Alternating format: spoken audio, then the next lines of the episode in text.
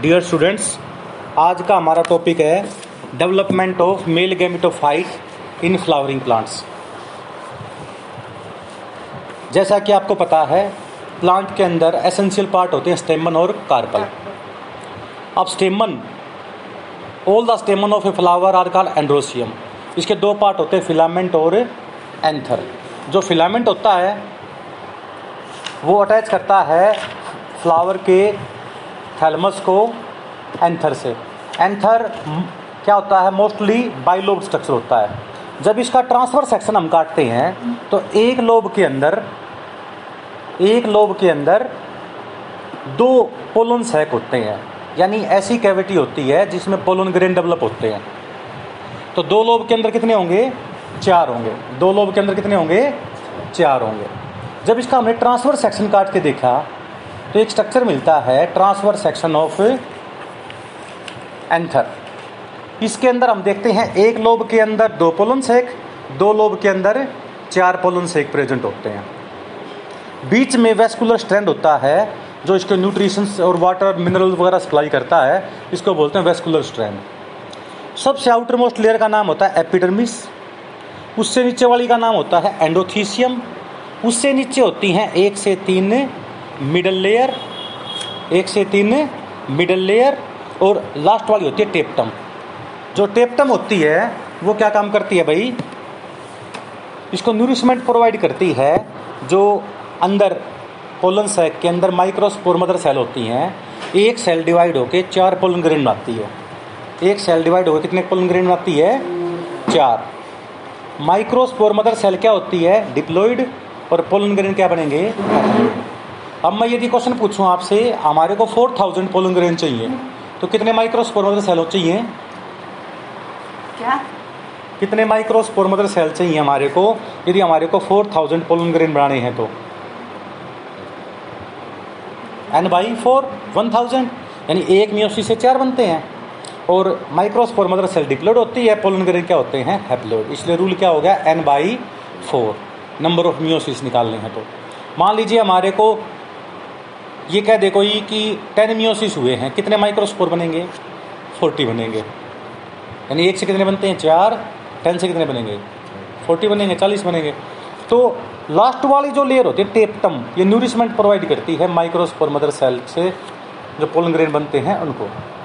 जब ये pollen grain पूरे मेचर हो जाते हैं तो वेस्कुलर स्ट्रैंड सप्लाई बंद कर देता है, और ये स्टोमियम जहाँ से ये इनफोल्डिंग होती है ना, ये स्टोमियम है, स्टोमियम की यहाँ से फट जाते हैं ये, और पोलन ग्रेन बाहर आ जाते हैं। और जो पोलन ग्रेन है बिल्कुल माइक्रोस्कोपिक स्ट्रक्चर होते हैं, इससे एलर्जी भी कोज होती है। नेक्स्ट आता है पोलन ग्रेन की जब हम स्टडी करते हैं, इसको बोलते हैं पेलिनोलॉजी।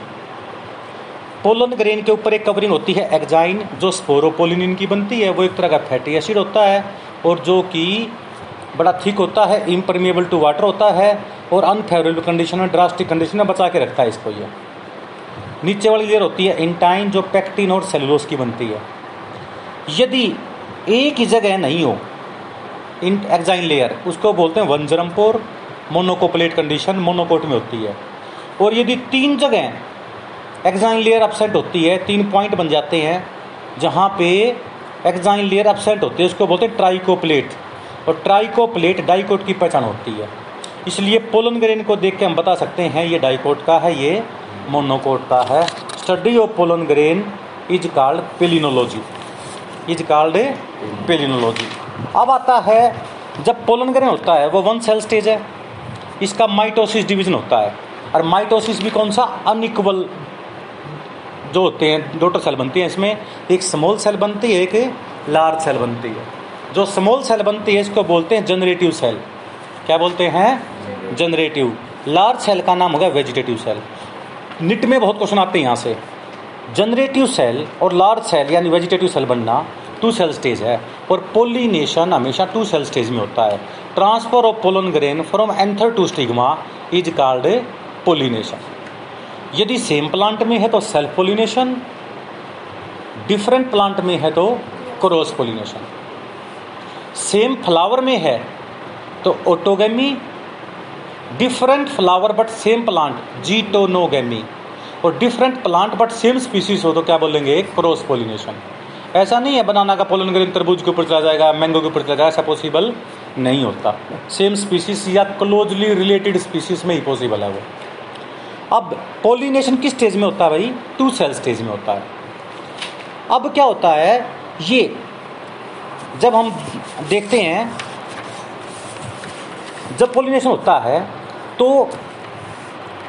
ओवरी के अंदर जो ओव्यूल्स होता है उसमें एग और टू हेल्प सेल होती हैं, उसको दोनों को मिला के बोलेंगे एग एपरेटस। क्या बोलेंगे? इसमें से केमिकल निकलता है calcium boron inositol sugar complex, calcium boron inositol sugar complex, और एक कॉपर कंटेनिंग प्रोटीन होता है कीमोसाइनिन। कौन सा? कीमोसाइनिन। ये जो होता है पोलन ट्यूब को अपनी तरफ अट्रैक्ट करता है, कीमोटैक्सिस है ये। नंबर दो, स्टाइल के अंदर स्टाइल के यदि अंदर देखें हमें तो स्पेशल टिश्यू होते हैं जो पोलन ट्यूब को न्यूरिशमेंट प्रोवाइड करते हैं, और उसका नाम होता है ओब्टुरेटर टिश्यू। ओब्टुरेटर टिश्यू एक जनरल सी बात ये होती है कि ओवरी में यदि एक ओव्यूल्स है तो लगभग दस उससे दस गुना ज़्यादा पोलन ट्यूब आएंगे, और उससे दस गुना ज़्यादा यानी सौ के करीब पोलन ग्रेन स्टिग्मा के ऊपर अरेंज हो सकते हैं। दस का एवरेज लेके चलनी है। मान लीजिए किसी के ओवरी में टेन ओवल्स हैं तो सौ तो पोलन ट्यूब आएंगी और एक हज़ार पोलन ग्रेन स्टिग्मा के ऊपर आ सकते हैं। ऐसा डिस्ट्रीब्यूशन लगभग माना गया। अब जो ये पोलन ट्यूब बनी है इसको बोलते हैं साइफोनोगेमी। साइफोनोगेमी जिम्नोस्पर्म और एंजियोस्पर्म में बनती है। ब्रायोफाइटा में तो क्या होता है, एलगी और ब्रायोफाइटा में तो मेल जो स्पर्मेटोजोइड्स होते हैं उसमें फ्लैजिला होता है, वो डायरेक्ट पानी के थ्रू फीमेल के पास लगाता है। उस ऐसी मूवमेंट पोलन ट्यूब के थ्रू नहीं होती, उसको बोलते हैं जूडियोगेमी। क्या बोलेंगे इसको हमें? जूडियोगेमी। जूडियोगेमी। और जिम्नोस्पर्म और एंजियोस्पर्म दोनों को मिलाकर बोलेंगे स्पर्मेटोफाइटा, क्योंकि सीड बीरिंग प्लांट होते हैं ये। नेक सीड तो होते हैं जिम्नोस्पर्म में, seed is covered by fruit angiosperm में। जैसे आम के छिलके को इपीकार्प, उसके बीच वाला जो मैटर होता है पल्पी मटेरियल मिजोकार्प, गुठली को क्या बोलते हैं एंडोकार्प। और जिस फ्रूट में एंडोकार्प स्टोनी हो, बिल्कुल हार्ड हो, ऐसे फ्रूट को बोलते हैं ड्रूप, स्टोनी एंडोकार्प। और ओवरी की वाल का नाम होता है पेरिकार्प। ओवरी की वाल का नाम पेरिकार्प। पेरिकार्प के तीन पार्ट होते हैं, इपीकार्प, मीजोकार्प और एंडोकार्प। तीनों में से कोई एक लेयर बन जाए पल्पी, फ्लैसी, जूसी, उसको बोलते हैं जूसी फ्रूट, फ्लैसी फ्रूट। और तीनों लेयर में से एक भी जूस को स्टोर ना करे उसको हम कहते हैं ड्राई फ्रूट। एक ओवरी से बने सिंपल फ्रूट, ओवरी से बने ट्रू फ्रूट, ओवरी के अलावा किसी दूसरे पार्ट से बन जाए, जैसे उस जैसे एप्पल के अंदर, पियर के अंदर, नाशपाती, बबू गुस्सा जो सेब होते हैं ना, इसके अंदर थैलमस खाते हैं हम, तो वो शुडोकार्प फाल्स फ्रूट बोलते हैं इसका। और जो पूरे इन्फ्लोरेसेंस से बन जाए उसको हम बोलते हैं मल्टीपल फ्रूट या कंपोजिट फ्रूट। ये मैंने एक फ्रूट की थोड़ी टाइप बताई है आपको। और लीची एक ऐसा ड्राई फ्रूट है जिसमें जूस होता है, क्योंकि लीची के अंदर एक थर्ड इंटेगुमेंट डेवलप हो जाती है, उसको बोलते हैं एरिल। सबसे ज़्यादा लीची जो होती है कहाँ होती है? देहरादून के अंदर होती है सबसे ज़्यादा। मशरूम सोनीपत में होती है, ठीक था। हरियाणा के अंदर सब कुछ होता है, बाकी कुछ नहीं होता। अमरूद होते हैं यहाँ पे तो बहुत सारे, जामुन भी होती हैं, और यदि कुरुक्षेत्र साइड में जाएंगे तो आम भी बहुत होते हैं। आम जैसे सहारनपुर यूपी साइड में बहुत ज़्यादा होते हैं, अब तो होने लगे, वैसे खजूर भी होने लगी अब तो यहाँ पर, वैसे अफगानिस्तान साइड में होते थे। चलो कोई बात नहीं। अब ये तो टू सेल स्टेज बन गई। जो लार्ज सेल है ना वो पोलन ट्यूब बना दी उसने। लार्ज सेल ने क्या बना दी? Pollen tube. और लार्ज सेल का न्यूक्लियस पोलन ट्यूब के आगे आ गया, इसलिए इसको बोलते हैं ट्यूब न्यूक्लियस। क्या बोलेंगे? इसमें से कुछ ऐसे एंजाइम निकलते हैं जो कि स्टिग्मा स्टाइल के टिश्यू को जाके और फिर जो ये एम्ब्रियो सेक है, पोलिगोनियम है, इसकी वाल को तोड़ देता है। तो ट्यूब न्यूक्लियस किससे बनता है? लार्ज सेल के न्यूक्लियस से। अब स्मॉल सेल भी डिवाइड कर जाते हैं, उसके न्यूक्लियस एक से दो में डिवाइड कर जाते हैं। जनरेटिव सेल स्मॉल सेल के न्यूक्लियस भी एक से कितने बन जाते हैं भाई? दो में बन जाते हैं। उसका नाम होता है टू मेल गैमेट्स। क्या बोलेंगे इसको हमें? Two male gametes. यानी पोलन ट्यूब में तीन न्यूक्लियस हो गए। आगे वाला क्या हो गया? Tube nucleus. और दो पीछे क्या हो गए, टू मेल गैमेट्स। तीनों के तीनों हैप्लोइड ही है, क्योंकि पोलन ग्रेन पहले क्या था, हैप्लोइड था। इसको बोलते हैं थ्री सेल स्टेज। और ताकि ये न्यूक्लियस आपस में फ्यूज ना हो, इनके बीच में कैलोज प्लग होता है। जाइलम के अंदर टाइलोसिस होता है ना, जैसे इसी तरह पोलन ट्यूब के अंदर क्या होता है, कैलोज नाम का प्लग होता है, कोटन लाइक स्ट्रक्चर होता है ये, ताकि ये आपस में न्यूक्लियस फ्यूज ना करें। अब देखते हैं पोलन ग्रेन की दो लेयर होती है, एग्जाइन और इंटाइन। एग्जाइन बनती है स्पोरोपोलिनिन की, बार बार एग्जाम में पूछा गया ये क्वेश्चन। ये हार्ड होती है, not degraded by enzyme, not affected by acid और बेस। इंटाइन बनती है पैक्टिन और सेलुलोज की। एग्जाइन की दो लेयर होगी, सेक्साइन और नेक्साइन। सेक्साइन की फिर तीन लेयर होगी, टेपटम जो डिजाइनिंग बनाती है ऊपर, मिडल लेयर बेकुलेट और इनर लेयर फुट लेयर। यानी सेक्साइन की तीन लेयर होगी, आउटर वाली को तो बोले टेपटम, मिडल को बेकुलेट, इनर की फुट लेयर। और एग्जाइन और इंटाइन दोनों को मिला के बोलते हैं sporoderm. Covering of pollen grain is called a sporoderm. Pollen grain से पोलन ट्यूब किसमें बनती है, जिम्नोस्पर्म में और एंजियोस्पर्म में बनती है। एलगी और ब्रायोफाइटा में तो डायरेक्ट पानी के थ्रू ट्रांसफर हो जाते हैं, उसका नाम क्या होता है, जूडियोगेमी। अब बात आती है यहाँ पे, यदि पोलन ट्यूब जाती तो है हमेशा माइक्रोपाइल के थ्रू, पोर के थ्रू, पर कई बार चालजा के थ्रू भी घुस जाती है, तो चालजागेमी। चालजागेमी होता है कैजुरिना और जुगलिना प्लांट्स के अंदर। मिजोगेमी होती है इंटेगुमेंट के थ्रू, कुजिया के अंदर इन मिजोगेमी इंटेगुमेंट के थ्रू, तो ये कुकर बीटा और पपुलस प्लांट के अंदर। वैसे नॉर्मली किसके थ्रू जाती है, पोर के थ्रू जाती है, तो पोरोगेमी कहते हैं। पोरोगेमी होती है लिली फ्लावर के अंदर। तो तीनों का एक एक एग्जाम्पल याद कर लेना, पोरोगेमी किस में होती है, चालजागेमी किस में होती है और मिजोगेमी किस में होती है। स्टाइल के अंदर एक टिश्यू होता है, उसका नाम होता है ऑब्टुरेटर टिश्यू। क्या बोलेंगे, ऑब्टुरेटर टिश्यू, जो न्यूरिशमेंट प्रोवाइड करता है, इसको डायरेक्शन देता है किसको, पोलन ट्यूब्स को। और एग और दो हेल्प सेल या सिनर्जिट्स भी कहते हैं इसको, सिनर्जिट्स मिला के बोलते हैं इसको एग एपरेटस। इसमें से केमिकल निकलता है calcium boron inositol sugar complex, जो कि क्या करता है, पोलन ट्यूब को अपनी तरफ अट्रैक्ट करता है। जैसे ही ट्यूब न्यूक्लियस इसकी वाल को रप्चर करेगा, एम्ब्रियो सेक की, ठीक है, न्यू सेलस की, न्यू सेलस आफ्टर फर्टिलाइजेशन बन जाता है पेरिस्पर्म। ओवरी की वाल थी पेरिकार्प, इसमें क्या थी, पेरिस्पर्म। अब जैसे ही करेगा, ये ध्यान रखना है, एक तो ट्यूब न्यूक्लियस, तीन एंटीपोडल और दो हेल्प सेल डीजनरेट हो जाते हैं। तीन एंटीपोडल, दो हेल्प सेल, एक ट्यूब न्यूक्लियस डीजनरेट हो जाते हैं। टोटल कितनी सेल डीजनरेट हुई हैं, छः, मतलब ठीक है ना, छः न्यूक्लियस, पाँच तो सेल, एक न्यूक्लियस डीजनरेट हो जाता है। बच गया क्या, एक तो सेकेंडरी न्यूक्लियस या पोलर न्यूक्लियाई बच गया, जिसमें दो न्यूक्लियस हैं, पहले से ही डिप्लॉयड है, एक एग बच गया। एक मेल गैमेट तो एग के साथ फ्यूज हो गया, दूसरा मेल गैमेट सेकेंडरी न्यूक्लियस के साथ फ्यूज हो गया, इसको हम बोलते हैं डबल फर्टिलाइजेशन। ये एंजियोस्पर्म की मेन करैक्टरिस्टिक्स फीचर है। एंजियोस्पर्म की क्या है, मेन करैक्टरिस्टिक्स फीचर। देखो ध्यान से, एग के साथ मेल गैमेट का फ्यूज होना, एन एग था, एक मेल गैमेट हो गया, एन प्लस एन क्या बन गया, टू एन बन गया, इससे जाइगोट बन गया, जाइगोट से एम्ब्रियो बनता है। और एम्ब्रियो का वो पार्ट जो जमीन के ऊपर रही, above ground portion, it is called epigeal, या क्या बोलेंगे, इपिकोटाइल। इपिकोटाइल और जमीन के नीचे वाले भाग का नाम जो जो, जो जमीन के नीचे रहता है एम्ब्रियो का वो पोर्शन, उसको क्या बोलते हैं, आइपोकोटाइल। वैसे इपीजिल और आइपोजिल बता देता हूँ मैं आपको। जब डाइकोट सीड उगता ना, तो पहले जो दो पत्ते आएंगे ना, वो कोटिलेडनस होते हैं, मोटे पत्ते होते हैं बाकी पत्तों से, वो उनको बोलते हैं एम्ब्रियोनिक लीफ, कोटिलेडनस। दो पत्ते आते हैं इसलिए डाइकोट है। इमली उगती देखी होगी, नीम का पौधा उगता देखा, आम की गुठली उगती देखी होगी। तो जब डाइक पहले जो मोटे बीज है ना, जैसे काजू के दो पार्ट होते हैं, राजमा के दो पार्ट होते हैं, जो चना होता है बुगड़ा जिसको बोलते हैं, उसके दो पार्ट होते हैं, तो वो उगेगा ना, दो पत्ते पहले आएंगे वही। अब जब नए पत्ते अपना फोटोसिंथेसिस करने लग जाएंगे ना, तब वो पहले वाले पत्ते गिरेंगे, जब तक वो सारा देंगे, जब तक एनर्जी देते रहेंगे, जब तक नए पत्ते अपना फोटोसिंथेसिस नहीं करते। ऐसे जर्मिनेशन ऑफ सीड का मेथड का नाम होता है epigeal method of seed germination. और epigeal method of seed germination किसकी कैरेक्टरिस्टिक फीचर है? डाइकोट की पहचान है। किसकी है ये? डाइकोट की। किसकी? डाइकोट की। नेक्स्ट आता है hypogeal.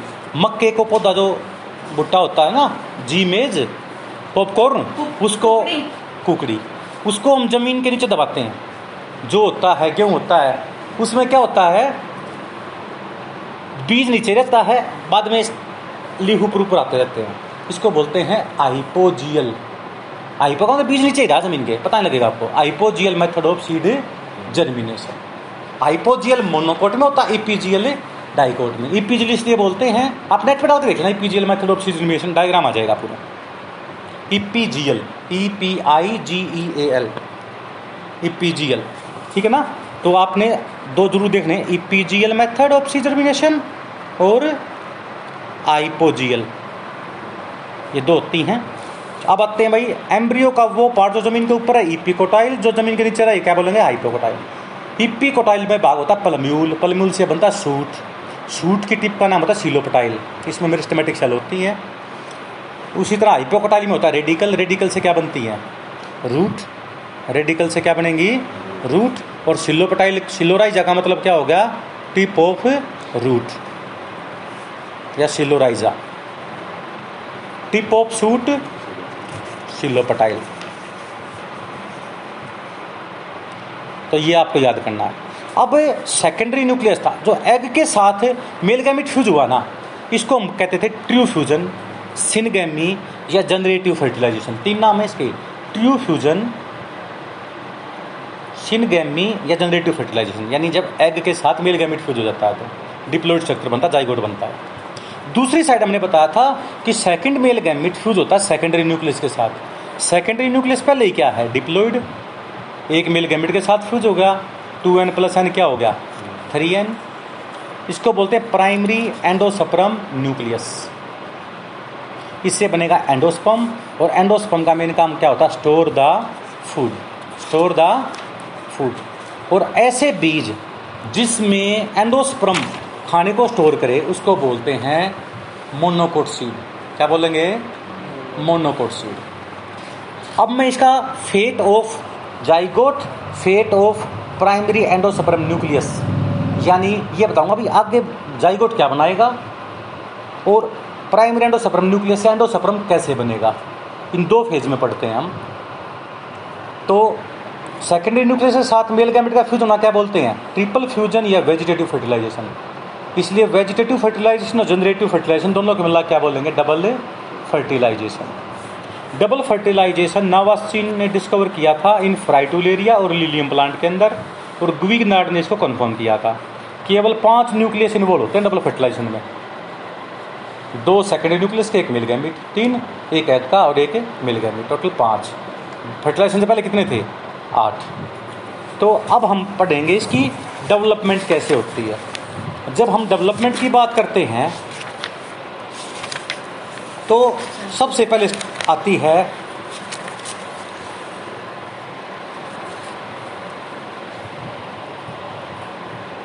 How endosperm is formed, यानी एंडोस्पर्म की डेवलपमेंट कैसे होती है, डेवलपमेंट ऑफ एंडोस्पर्म।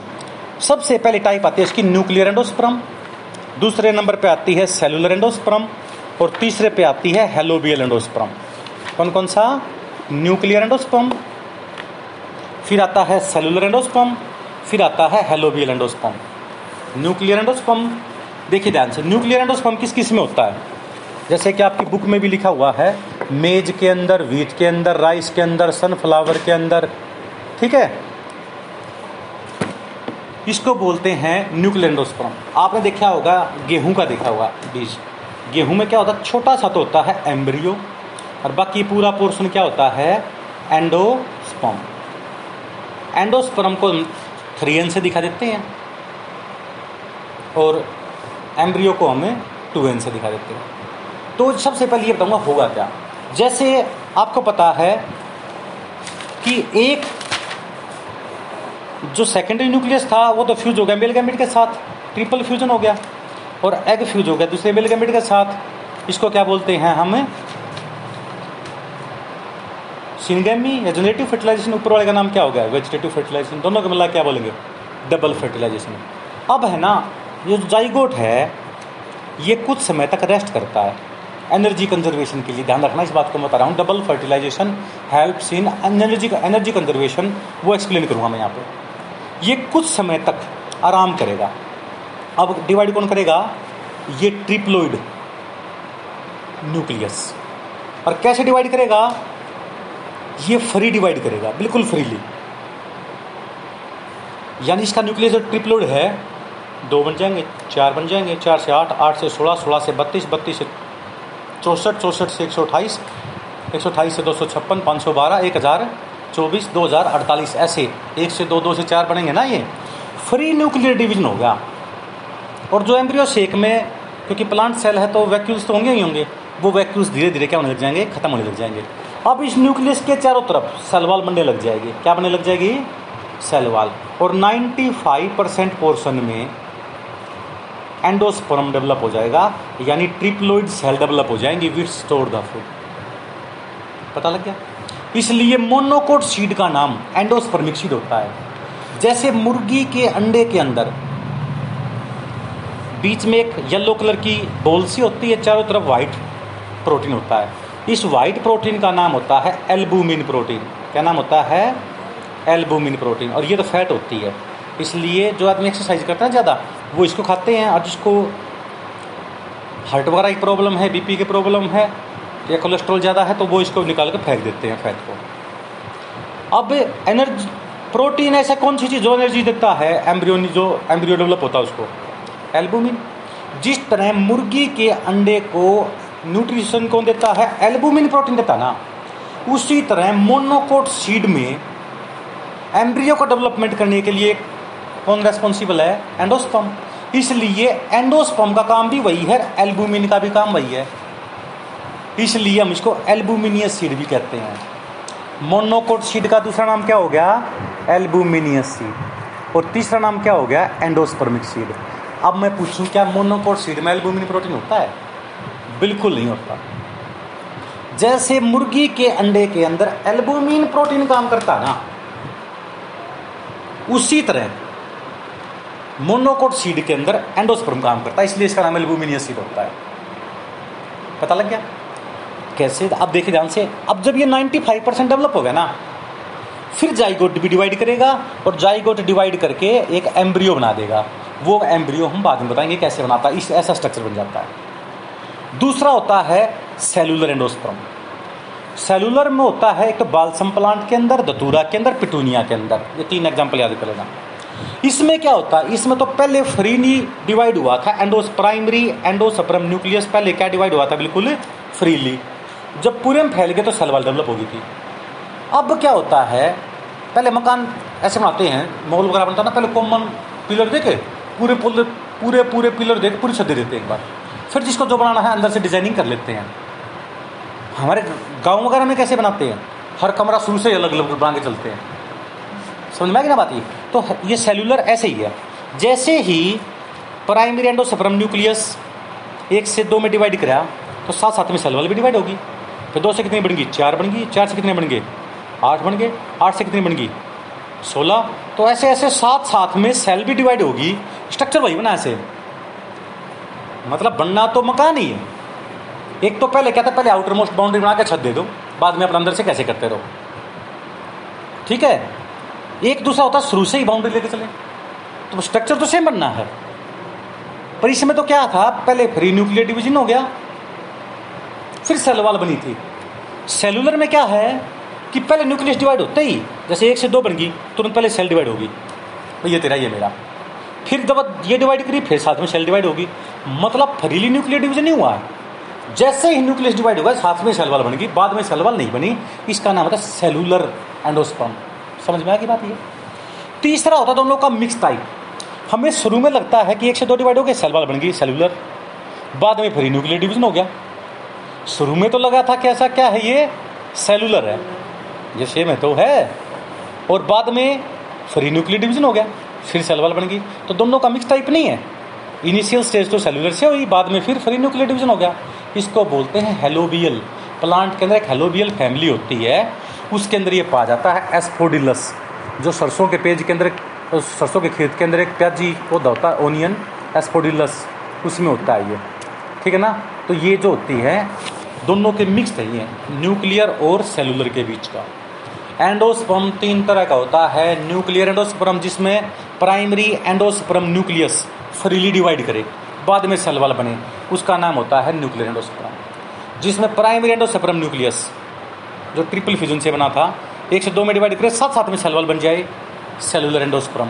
और इसमें शुरू में सेलुलर दिखाई दे, बाद में न्यूक्लियर हो जाए, हेलोबियल एंडोस्पर्म। पर अब हम बात करेंगे जाइगोट कैसे डिवाइड करता है। अब तो मैंने क्या करवाया आपको, प्राइमरी एंडोस्पर्म न्यूक्लियस कैसे डिवाइड किया है। अब हम क्या करेंगे कि ये जाइगोट कैसे डिवाइड किया है।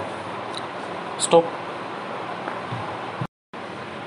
अब हम करवाएंगे आपको development of dicot embryo. Paper में आता है diagrammatically show development of embryo in dicot plant. तो उसमें सबसे पहले आपको दिखाना है जाइगोट। ये एम्ब्रियो सेक है, एम्ब्रियो सेक में ये क्या हुआ था, जाइगोट। एम्ब्रियो सेक में क्या था, ये जाइगोट। जो जाइगोट होता है वो एग के और मेल गैमेट के साथ फ्यूजन होने से बना है, सिनगैमी बोलते हैं इसको, जनरेटिव फर्टिलाइजेशन। अब ये जो जाइगोट है ये एक सिंगल सेल से पूरे प्लांट की बनने बनाने की एबिलिटी होती है। टोटीपोटेंट सेल है ये जाइगोट, जिससे पूरा का पूरा प्लांट बन सकता है। Ability of a single cell to form complete organism is called totipotency. तो कौन सी सेल है टोटीपोटेंट, हमारे अंदर भी जाइगोट। अब जाइगोट डिवाइड करती है माइटोसिस से, एक से दो सेल बन गई। ऊपर वाली का नाम हो गया सस्पेंसर सेल, ऊपर वाली का नाम क्या हो गया, सस्पेंसर। और नीचे वाली का नाम क्या हो गया, एम्ब्रियो सेल। ऊपर वाली का नाम सस्पेंसर, नीचे वाली का नाम है एम्ब्रियो। अब सस्पेंसर सेल एक से दो में डिवाइड करगी, सस्पेंसर सेल एक से कितने में डिवाइड करगी, दो में डिवाइड करगी। फिर दो से कितनी बन गई, चार। और चार से कितनी बन गई, आठ। माइटोसिस डिवीजन से जो आठ सेल बनी ना, इसमें सबसे ऊपर वाली सेल खा पी के इनलार्ज होगी वो, इसका नाम होता होस्टोरियम।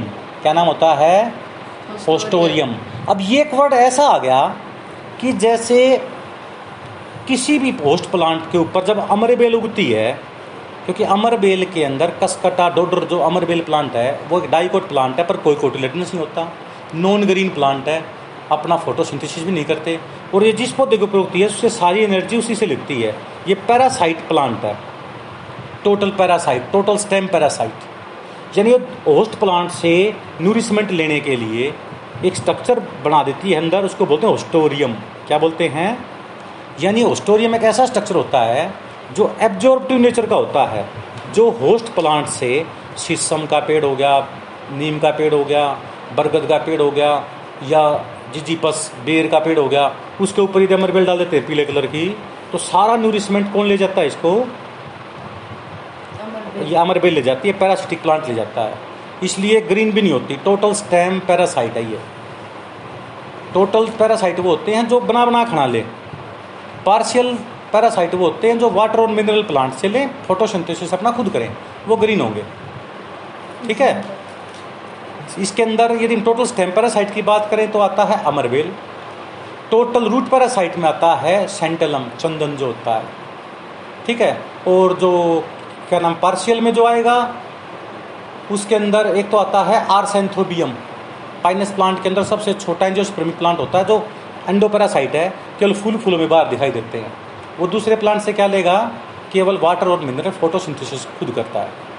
अब जो सस्पेंसर सेल दो बन गई, दो से चार बन गई, चार से आठ बन गई। आठ में ऊपर वाली जो सेल है या एंड पे जो सेल है उसको होस्टोरियम कर देते हैं, क्योंकि वो एब्जॉर्ब करती है खाने को। बीच वाली जो है उसको बोलते हैं सस्पेंसर सेल। क्या बोलेंगे बीच वाली को, वैसे तो ऊपर वाली भी एक तरह की सस्पेंसर सेल ही है, पर ऊपर वाली एक नया नाम दे दिया हमने, होस्टोरियम। अब नीचे वाली जो एम्ब्रियो सेल है उसमें एक पहला डिवीजन होगा लॉन्गिट्यूडनल, एक से कितनी सेल बन गई, दो। फिर हो गया हॉरिजॉन्टल, दो से कितनी बन गई चार,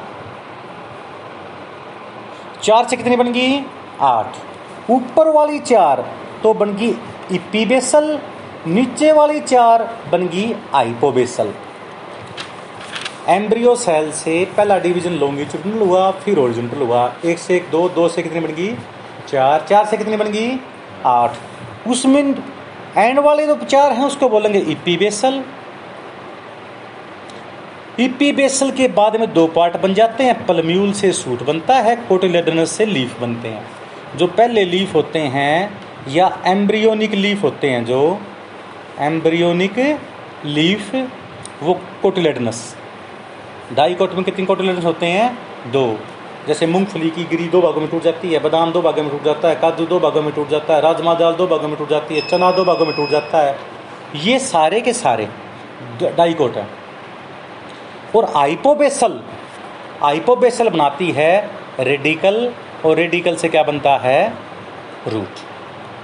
आइपोबेसल से क्या बनेगा रेडिकल, रेडिकल से क्या बनेगी रूट। अब ये स्ट्रक्चर ऊपर वाली सेल तो होगा होस्टोरियम, बीच वाली को सस्पेंसर, और लास्ट वाली का नाम होगा रूट कैप।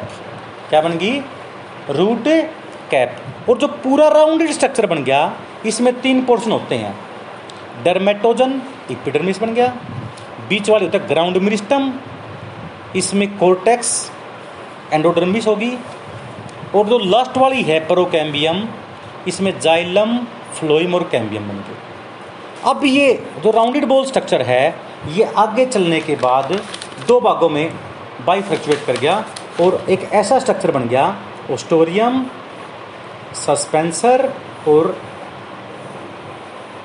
दो क्या बन गए कोटिलेडनस बन गए, दो क्या बन गए कोटिलेडनस। अब हम देखते हैं क्या डाइकोट के अंदर खाना स्टोर किसके फॉर्म में होता है कोटिलेडनस में। क्या डाइकोट के अंदर एंडोस्पर्म होता है इनिशियल स्टेज में, इनिशियल स्टेज में एंडोस्पर्म बनता था पूरे पूरे में।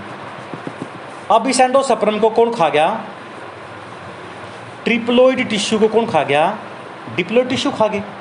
तो एंडोस्पर्म धीरे धीरे खत्म होता चला गया और खाना किसकी फॉर्म में स्टोर होता चला गया कोटिलेडनस की फॉर्म में। क्योंकि यदि हम देखते हैं न्यूक्लियर एंडोस्पर्म, न्यूक्लियर एंडोस्पर्म में क्या होता है कोने में छोटा सा एम्ब्रियो बन गया और पूरे में क्या भरा हुआ है एंडोस्पर्म ना, ट्रिप्लोइड है। डाइकोट के अंदर क्या होता है ये होस्टोरियम सब कुछ खा जाते हैं, एंडोस्पर्म के सारे मटेरियल को खा जाती है, और खा खा के ये एक पूरा स्ट्रक्चर बड़ा बन जाता है जिसको हम कहते हैं कोटिलेडनस। और बाद में जब बीज बनता है ना इतनी अच्छी पैकिंग हो जाती है कि दो कोटिलेडनस बनते हैं, छोटा सा में एम्ब्रियो दिखाई देता है, यानी अट्ठानवे परसेंट तो बन गए कोटिलेडनस और छोटा सा क्या बन गया एम्ब्रियो। और एम्ब्रियो में पलम्यूल और रेडिकल बहुत पास पास होते हैं इसलिए माइक्रोस्कोपिक स्ट्रक्चर बन जाते हैं ये। और ऊपर वाली कवरिंग का नाम टेस्टा और इसके अंदर साइड वाले का नाम होता है टैगमेंट, तब ये बीज बनता है। समझ में आ गई बात ये, यानी डाइकोट सीड के अंदर एंडोस्पर्म को कौन खा जाता है होस्टोरियम सेल, और होस्टोरियम सेल खाना खा के किसको दे देती है सस्पेंसर को, और सस्पेंसर से एनर्जी किसके पास ले जाती है कोटिलेडनस के पास। इसलिए एंडोस्पर्म होता तो है इनिशियल स्टेज में पर उसको कौन खा जाता है होस्टोरियम। होस्टोरियम नाम इसलिए रखा गया है because it is absorptive nature. Haustorium diploid होती है, एंडोस्पर्म को ट्रिप्लोइड को खा जाती है। एनर्जी किसको दे दी सस्पेंसर को, सस्पेंसर ने किसको दे दी कोटिलेडनस को। इसलिए एंडोस्पर्म की फॉर्म में खाना स्टोर ना होके डाइकोट प्लांट में खाना स्टोर किसकी फॉर्म में हो गया कोटिलेडनस की फॉर्म में हो गया। इसलिए डाइकोट सीड का नाम नॉन एंडोस्पर्मिक सीड है या एक्स एल्बुमिनिया सीड, क्योंकि एल्बुमिन तो है नहीं इसमें। अब पेपर में कई बार पूछ लेते हैं भैया आपने बताया कि सेकेंडरी न्यूक्लियस के साथ जब मेल गैमेट फ्यूज होता है तो एंडोस्पर्म बनता है, डाइकोट में तो एंडोस्पर्म है ही नहीं, इसका मतलब क्या डाइकोट में डबल फर्टिलाइजेशन नहीं होता, तो आप कहोगे होता है। पर एंडोस्पर्म को होस्टोरियम सेल खा के एनर्जी किसको दे दी कोटिलेडनस को दे दी, इसलिए कोटिलेडनस डेवलप हो गए एंडोस्पर्म खत्म हो गया। इसलिए डाइकोट के अंदर फूड स्टोर किसकी फॉर्म में होता है कोटिलेडनस, डिप्लोइड में होता है। मोनोकोट के अंदर कोटिलेडनस एक ही बन जाता है, सिंपल सिंपल सा, इसको बोलते हैं हम स्कोटुलम। स्कोटुलम का मतलब होता है सिंगल कोटिलेडनस। सिलोपटाइल का मतलब टिप ऑफ सूट, ठीक है ना। इपीब्लास्ट, इपीब्लास्ट क्या बनाता है? पलम्यूल और कोटिलेडनस, पलम्यूल और कोटिलेडनस। रेडिकल से क्या बनती है? रूट, ठीक है ना। और सिलोराइजा का मतलब होता है टिप ऑफ रूट। तो ये दो स्ट्रक्चर पेपर में आते हैं। आप बताओ रेडिकल से क्या बनेगी? रूट। कोटिलेडनस से क्या बनेगा? लीफ। पलम्यूल से क्या बनेगा? सूट। रेडिकल से रूट, पलम्यूल से सूट। तो ये नाम याद होने चाहिए आपको। डर्मेटोजन आउटर मोस्ट कवरिंग, ठीक है ना। बाद में क्या बनाएंगे इसे? Procambium, ground meristem, dermatogen. Dermatogen से एपिडर्मिस, ग्राउंड मेरिस्टम से कोर्टेक्स और एंडोडर्मिस, और जाइलम, फ्लोइमर कैम्बियम, प्रोकैम्बियम से। तो ये प्लांट टिश्यू में चैप्टर में पढ़े होंगे आपने। तो ये डायग्रामेटिकली याद होना चाहिए। और कोटिलेडनस क्या करता है? डाइकोट में स्टोर द फूड। मोनोकोट के अंदर एक ही सिंगल कोटिलेडनस बनता है, इसको क्या कहते हैं? हम स्केटुलम कहते हैं। क्या कहते हैं? स्केटुलम। रूट बनाए क्या बोलते हैं उस पोर्सन को? रेडिकल। उसकी टिप का नाम सिलोराइजा। शूट बनाए पलम्यूल, उसकी टिप का नाम सिलोपटाइल।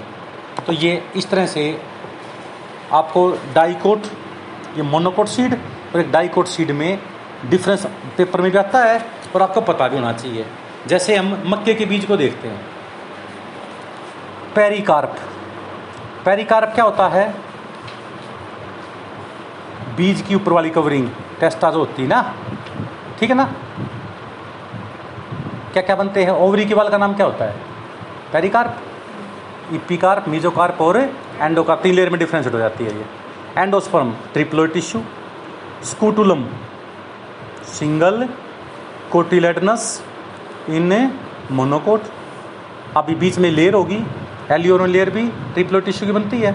इसका नाम होता है इपिथेलियल लेयर। एक इपिथेलियल लेयर मक्के के बीज में ऐसी होती है जो ट्रिपलोइड टिश्यू को डिप्लोइड टिश्यू से अलग करती है। अब इपिथेलियल के नीचे वो दो पोर्शन होते हैं। पलम्यूल से क्या बनता है? सूट। रेडिकल से क्या बनेगा? Root. Tip of radicle, tip of radicle coleorhiza, tip of shoot coleoptile. तो ये डाइकोट सीड और मोनोकोट सीड में आपको डिफरेंस पता होना चाहिए। आज हम इतना ही करेंगे और आपको कल ये डायग्राम बना बना के देखने हैं, यानी चार पांच क्वेश्चन करवा दिए मैंने आपको। सबसे पहले तो diagrammatically show development of female gametophyte in angiosperm, जिसमें ओव्यूल्स तक seven celled eight nuclear stage वो दिखाते हैं, और एनाट्रोपस और ऑर्थोट्रोपस ओव्यूल्स का डायग्राम। दूसरे में आता है development of pollen grain before pollination and after pollination, वो बनाने पड़ेंगे। तीसरे में हम बताएंगे what is double fertilisation and its significance. फिर आता है डेवलपमेंट ऑफ एंडोस्पर्म या fate of primary endosperm nucleus, जिसमें न्यूक्लियर सेलुलर एलोबियल एंडोस्पर्म की डेवलपमेंट दिखाएंगे। और नेक्स्ट लास्ट में आता है development of dicot embryo and development of monocot embryo. इसमें बहुत सारी टर्म्स निकल के आएंगी और आपको बार बार रिपीट करने हैं वो। Thank you. Okay dear students, जैसा कि आपको बताया गया था, आज हम अब नया नया चैप्टर शुरू करेंगे, class twelfth biology, reproduction in flowering plants. Flowering plants का दूसरा नाम क्या होता है? एंजियोस्पर्म। और एंजियोस्पर्म की दो टाइप कौन कौन सी होती हैं? डाइकोट और मोनोकोट। चलो, किसी भी ऑर्गेनिज्म के लाइफ साइकिल में दो पार्ट्स होते हैं, तो वेजिटेटिव फेज, दूसरा कौन सा होता है? Reproductive phase. वेजिटेटिव फेज का मतलब होता है जो ग्रोथ, सिंपल ग्रोथ होती है। रिप्रोडक्टिव फेज में जब फ्लावरिंग आ जाए, यानी रिप्रोडक्टिव ऑर्गन डेवलप हो जाए। और प्लांट का रिप्रोडक्टिव ऑर्गन क्या है? फ्लावर है। वो फ्लावर जिसमें सेपल, पेटल, स्टेमन, कार्पल, चारों चीज़ हो ना, चार वर्ल हो, उसको बोलते हैं कंप्लीट फ्लावर। और जिसमें एक वर्ल भी एब्सेंट हो, उसको बोलते हैं इनकम्प्लीट फ्लावर। जिसमें स्टेमन और कार्पल हो, यानी स्टेमन को बोलते हैं मेल पार्ट, कार्पल को बोलते हैं हमें फीमेल पार्ट, उसको बोलते हैं M B H, M D H नहीं, M B H, monoecious bisexual hermaphrodite. D U डिलिनोस्टी, याद करने के लिए बता रहा हूँ आपको, डाइसियस या यूनिसेक्सुअल, यानी वो जीव, वो प्लांट या वो एनिमल जिसमें मेल अलग हो और फीमेल अलग हो। जैसे हम प्लांट के अंदर बात करें तो मेज का प्लांट मक्का होता है, जो पपाया होता है, मलबरी शहतूत होता है, इसमें मेल प्लांट अलग होता है, फीमेल प्लांट अलग होता है। और मेल प्लांट के अंदर कभी भी फल नहीं आते, केवल किस बातें हैं, फीमेल। यदि मेल और फीमेल को हम एक्सटर्नली देख के मेल और फीमेल को हम एक्सटर्नली देख के पहचान जाएं ये मेल है ये फीमेल है, उसको बोलते हैं सेक्सुअल डाइमॉर्फिज्म। क्या बोलेंगे इसको हमें, सेक्सुअल डाइमॉर्फिज्म। सेपल और पेटल को मिला के बोलते हैं नॉन एसेंशियल पार्ट, क्योंकि सेपल ग्रीन होते हैं, फोटोसिंथेसिस परफॉर्म करते हैं, पेटल जो होते हैं कलर्ड होते हैं, जो इंसेक्ट को अपनी तरफ अट्रैक्ट करते हैं। Opening of flower anthesis, study of flower anthology, arrangement of sepal and petal aestivation. एक एस्टिवेशन होता है विंटर स्लीप, क्योंकि जो कोल्ड ब्लडेड एनिमल होते हैं ना, बर्ड्स और मैमल्स को छोड़ के बाकी सारे क्या हैं, कोल्ड ब्लडेड है। जो कोल्ड ब्लडेड एनिमल होते हैं वो क्या करते हैं, अपने आप को ज़्यादा गर्मियों में और ज़्यादा सर्दियों में रेस्ट अपना रेस्पिरेशन रेट घटा के, B M R body basal metabolic rate घटा के अपने आप को जिंदा रखते हैं बस। यदि वो समर में हो तो बोलेंगे समर स्लीप, विंटर में हो तो बोलेंगे विंटर स्लीप। समर स्लीप का नाम क्या होता है, एस्टिवेशन, और विंटर स्लीप का नाम होता है हाइबरनेशन। पर ये एस्टिवेशन मतलब होता है arrangement of sepal and petal, arrangement of flower inflorescence, arrangement of leaf phyllotaxy. अब आता है इलेवंथ क्लास में आपने पढ़ा था माइटोसिस डिवीजन, एक सेल से दो बने इक्वल नंबर ऑफ क्रोमोसोम, उसको बोलते हैं माइटोसिस डिवीजन। और एक सेल से चार बने but number of chromosome become half, it is called meiosis division. Meiosis division जिस भी ऑर्गन में होता है उसको हम प्राइमरी सेक्स ऑर्गन कहते हैं। क्या कहते हैं, primary sex organ. Primary sex organ male के अंदर टेस्टिस, फीमेल के अंदर ओवरी, प्लांट के अंदर स्टेमन मेल में और पिस्टिल की ovary, stigma style ovary, ovary के अंदर होता है। ये चार जो नाम बताए मैंने, टेस्टिस, ओवरी, स्टेमन और पिस्टिल के अंदर ओवरी, ये चारों चार क्या है, प्राइमरी सेक्स ऑर्गन है। क्या ये प्राइमरी सेक्स ऑर्गन। अब आते हैं, ये फ्लावर का डायग्राम है। जैसे यदि फ्लावर का जो तंतु होता है पकड़ने के लिए, जो फ्लावर को नीचे डंडी का होती है उसको कहते हैं पेडिसल। वहाँ पर यदि दो पत्ते दिखाई दें आपको बिल्कुल बेस पे, उसको बोलते हैं ब्रेक्ट। यदि ब्रेक्ट है तो ब्रेक्टिएट, नहीं है तो इब्रेक्टिएट। अब ये पेडिसल है, तंतु है पकड़ने का, तो पेडिसलेट, नहीं है तो सेसाइल, और छोटा सा है तो सब सेसाइल। यहाँ पे आता है बेस सब का थैलमस, टोरस या रिसेप्टिकल कहते हैं। इसके अंदर, इसके ऊपर चारों वर्ल होते हैं, सेपल, पेटल, स्टेमन, कार्पल। एक फ्लावर में जितने सेपल होते हैं उसको बोलते हैं कैलिक्स, एक फ्लावर में जितने पेटल होते हैं उसको बोलते हैं कोरोला, एक फ्लावर में जितने स्टेमन होते हैं एंड्रोसियम, और एक फ्लावर में जितने पिस्टिल या कार्पल होते हैं उसको बोलते हैं गाइनोसियम। स्टेमन को मेल पार्ट बोलते हैं, फीमेल को जो, जो एंड्रोसियम को क्या बोलेंगे, मेल पार्ट, और गाइनोसियम को क्या बोलेंगे, फीमेल पार्ट। अब कुछ आपको पता है, जो ये स्टिग्मा स्टाइल ओवरी है, ओवरी फर्टिलाइजेशन के बाद बनाती है फ्रूट। वो फ्रूट जो ओवरी से बने उसको बोलते हैं ट्रू फ्रूट, और जो फ्रूट ओवरी के अलावा किसी दूसरे पार्ट से बने उसको बोलते हैं फाल्स फ्रूट, शुडोकार्प। यूकार्प का मतलब ट्रू फ्रूट, शुडोकार्प का मतलब फाल्स फ्रूट। और जो अनासपति, बब्बू गोसा या सेब होता ना, वो थैलमस से बनता है। वो किससे बनता है, थैलमस से। वो पोम वैरायटी के अंदर आता है, फ्रूट की टाइप है पोम, उसमें इडिबल पोर्शन जो होता है वो थैलमस से, थैलमस होता है, इसलिए ये शुडोकार्प में आता है। वो फ्रूट जो पूरा इन्फ्लोरेसेंस से बने उसको बोलते हैं मल्टीपल फ्रूट या कंपोजिट फ्रूट। जैसे सोरोस, ये सोरोसिस और साइकोनस, शहतूत और बरगद की जो बरमंटी होती है ना, ये पूरे पूरे इन्फ्लोरेसेंस से बनते हैं।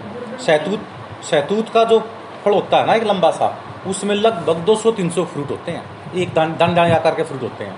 ऐसे ही बरगद के ऊपर एक जो फल लगता है उसको बरमंटी कहते हैं, फाइकस स्पीशीज़ की होती है वो वो भी कम पूरे इन्फ्लोरेसेंस से बनती है, इसलिए ऐसे फ्रूट का नाम मल्टीपल फ्रूट या कंपोजिट फ्रूट कहते हैं उसको। अब आ जाओ, सबसे पहला पार्ट हम पढ़ेंगे आज डेवलपमेंट ऑफ फीमेल गैमेटोफाइट जो कि रिपीटेशन में है, फिर पढ़ेंगे मेल डेवलपमेंट, फिर दोनों का फर्टिलाइजेशन। आज हमें ये तीन टॉपिक करने हैं। पहले हम बताएंगे development of female gametophyte in angiosperm. Diagrammatically बनाना आता है, बिल्कुल ध्यान दे लो यहाँ पे। ये पिस्टिल है, कार्पल भी कहते हैं, फीमेल पार्ट पोर्शन है। और फीमेल को कैसे दिखाते हैं, एक जीरो बना के नीचे प्लस का साइन बना दो, ये फीमेल का साइन है। और मेल का साइन एक जीरो बना के ऊपर की का निशान बना दो, ये मेल का साइन होता है। तो ये स्टिग्मा आउटरमोस्ट एरिया जो एक्सपोज होता है, बीच वाली स्टाइल नीचे वाली का नाम क्या होता है, ओवरी। क्या नाम होता है इसका, ओवरी। ओवरी के अंदर ओव्यूल्स होते हैं, एक भी हो सकता है ओव्यूल्स और मैनी भी हो सकते हैं। Arrangement of ovules inside the ovary is called placentation. क्या बोलेंगे इसको हम, प्लेसेंटेशन कहेंगे। जैसे सिंगल ओवरी में सिंगल ओव्यूल्स हो, उसका एग्जाम्पल है बेर, आम। और जैसे अमरूद के अंदर तो बहुत सारे बीज होते हैं, तो उसमें क्या होते हैं, बहुत सारे ओव्यूल्स अरेंजमेंट होते हैं। और जब अमरूद का हम सेक्शन काटते हैं ना, तो अमरूद के अंदर बीज कैसे दिखाई देते हैं, किस डिजाइन में दिखाई देते हैं, उस अरेंजमेंट का नाम क्या हो गया, प्लेसेंटेशन। खीरा जब काटते हैं तो अरेंजमेंट कैसा होता है, ठीक है। बेसल पेराइटल ये इलेवंथ की मोर्फोलॉजी में आती है, पढ़ सकते हैं। अब इसकी एक ओव्यूल्स की डेवलपमेंट देख ली तो एक ओवरी में मान लीजिए हजार ओव्यूल्स है, तो सबकी डेवलपमेंट पता लग जाएगी। कई बार आप आप देखें, ओवरी तो बन जाती है आफ्टर फर्टिलाइजेशन फ्रूट, ओव्यूल्स बन जाते हैं सीड। और ऐसे फ्रूट भी होते हैं जिनके अंदर ओव्यूल्स मतलब फर्टिलाइज नहीं होते, फिर भी ओवरी फ्रूट में डेवलप हो जाती है। ऐसे फ्रूट का नाम होता है parthenocarpic fruit. Seedless fruit formation is called parthenocarpic, क्योंकि ऑक्जिन और जीबरलिन दो केमिकल हम डाल देंगे ना ऑक्जिन इसको ओवरी के ऊपर, तो ओवरी बिना फर्टिलाइजेशन के ही फ्रूट में डेवलप हो जाती है। और ऐसे फ्रूट मीठे भी होते हैं, बीज उसमें इरिटेशन भी नहीं करते। और ऐसे ही भगवान ने जो पौधा बना रखा है बनाना का है, नेचुरल पार्थिनोकार्पिक होती है। अंगूर में तो फिर भी छोटा मोटा बीज मिल जाता है कई जगह। नेक्स्ट, एक ओवरी में सबसे पहले एक सेल होती है, इसका नाम होता है मेगास्पोर मदर सेल। क्या बोलेंगे, मेगास्पोर मदर सेल। मेगा का मतलब फीमेल, मदर सेल मतलब इससे बनेगी सेल। अब आता मियोसिस डिवीजन। मियोसिस से मैंने बताया था एक से चार बनती हैं। मदर सेल डिप्लॉइड है तो डॉटर सेल कैसी बनेगी, हैप्लॉइड। अब चार में से तीन मर जाती हैं, डीजनरेट हो जाती हैं, क्योंकि न्यूट्रिशन एक को ज़्यादा मिलना चाहिए। तो एक को न्यूट्रिशन मिल गया, तीन मर गई, मोनोस्पोरिक कंडीशन। दो जुड़ जाएं तो बाइस्पोरिक, तीन जुड़ जाएं तो ट्राइस्पोरिक, चार जुड़ जाएं तो पॉलीस्पोरिक या टेट्रास्पोरिक कह देते हैं। अब इसका न्यूक्लियस का माइटोसिस डिवीजन होता है। पहले हुआ है मियोसिस, एक से चार बन गई, तीन डीजनरेट होगी, तीन डीजनरेट सेल दिखा दिया हमने, क्रॉस का निशान दिखा दिया। अब आता है न्यूक्लियस का फर्स्ट माइटोसिस डिवीजन हो गया, तो एक से कितने न्यूक्लियस बन गए, दो। दोनों हैप्लोइड होंगे, क्योंकि माइटोसिस में नंबर ऑफ क्रोमोसोम सेम रहते हैं। ये हैप्लोइड है तो ये भी कौन से होंगे, हैप्लोइड। अब सेकंड माइटोसिस डिवीजन हो गया, दो से कितने बन गए, चार, चारों के चारों हैप्लोइड। फिर थर्ड माइटोसिस डिवीजन हो गया, चार से कितने बन गए, आठ। अब एक कॉमन स्ट्रक्चर के अंदर एक कॉमन स्ट्रक्चर के अंदर आठ न्यूक्लियस बन गए, तीन एक कोने में चले गए, तीन एक कोने में चले गए, दो बीच में रह गए। अब इनके ऊपर साइड सेल वॉल बन गई। जैसे ही सेल वॉल बनी तो एक स्ट्रक्चर बन गया, सेवन सेल्ड एट न्यूक्लियस, क्योंकि सेल तो कितनी है, तीन ऊपर तीन नीचे, छः एक बीच में, सेवन सेल होगी। न्यूक्लियस कितनी है, तीन प्लस दो प्लस तीन, यानी three plus two plus three का अरेंजमेंट होगा ना, आठ। क्योंकि बीच वाली सेल के अंदर दो न्यूक्लियस इकट्ठे रहते हैं, इसलिए इस सेल का नाम हो गया सेकेंडरी न्यूक्लियस या पोलर न्यूक्लियाई। ये डिप्लॉइड होती है। ऊपर वाली दो सेल लंबी होती हैं, उसका नाम होता है हेल्प सेल।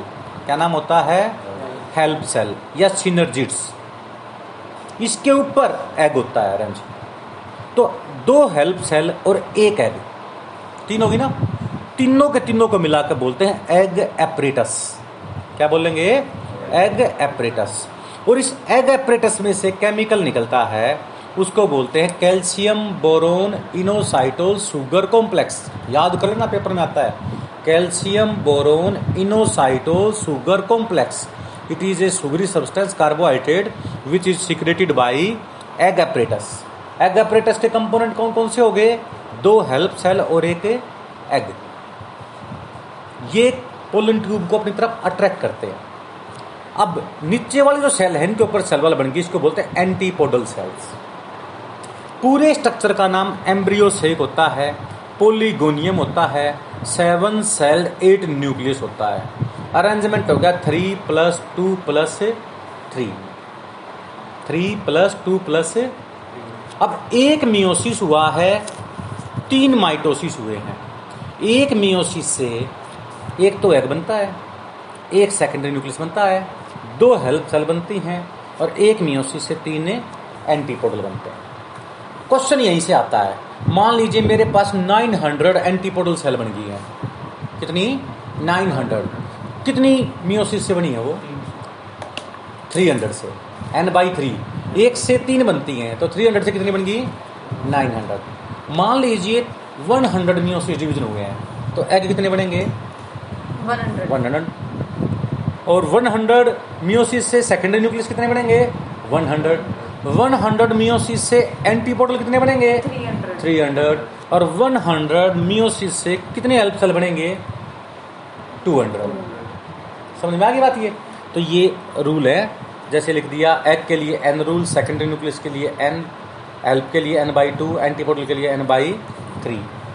और एक मियोसिस से एम्ब्रियो सेक जो बनता है, उसमें एट एन होते हैं, आठ एन न्यूक्लियस होते हैं, क्योंकि एट न्यूक्लियस है ना, एट एन स्टेज होती है बिफोर फर्टिलाइजेशन। अब ये होता कहाँ पे है एम्ब्रियो शेक? ये सारा का सारा जो एम्ब्रियो शेक है, ये होता है यहाँ पे। एम्ब्रियो शेक के बाहर वाले पोर्शन का नाम होता है न्यूसेलस। बाहर वाले पोर्शन का नाम क्या हो गया? न्यूसेलस। न्यूसेलस जिसमें वेल डेवलप्ड होता है, उसको बोलते हैं क्रेसिन्यूक्लिएट। क्या बोलेंगे इसको हमें? Crassinucellate type ovules. और ये न्यूसेलस फर्टिलाइजेशन के बाद पेरिसपर्म में बदल जाता है। आपने स्ट्रॉबेरी खाई है? स्ट्रॉबेरी नहीं, ये क्या, लीची। लीची के बीज के ऊपर एक पॉलीथिन सी कवरिंग होती है, दिस इज कॉल्ड पेरिसपर्म। ठीक है ना? और पेरिसपर्म न्यूसेलस से बनता है, और जिस ओवुल्स में न्यूसेलस वेल डेवलप्ड हो, उसको बोलते हैं क्रेसिन्यूक्लिएट। और जिसमें बहुत ही कम डेवलप्ड हो, उसको बोलते हैं tenuinucellate. Poorly developed nucellus is called tenuinucellate.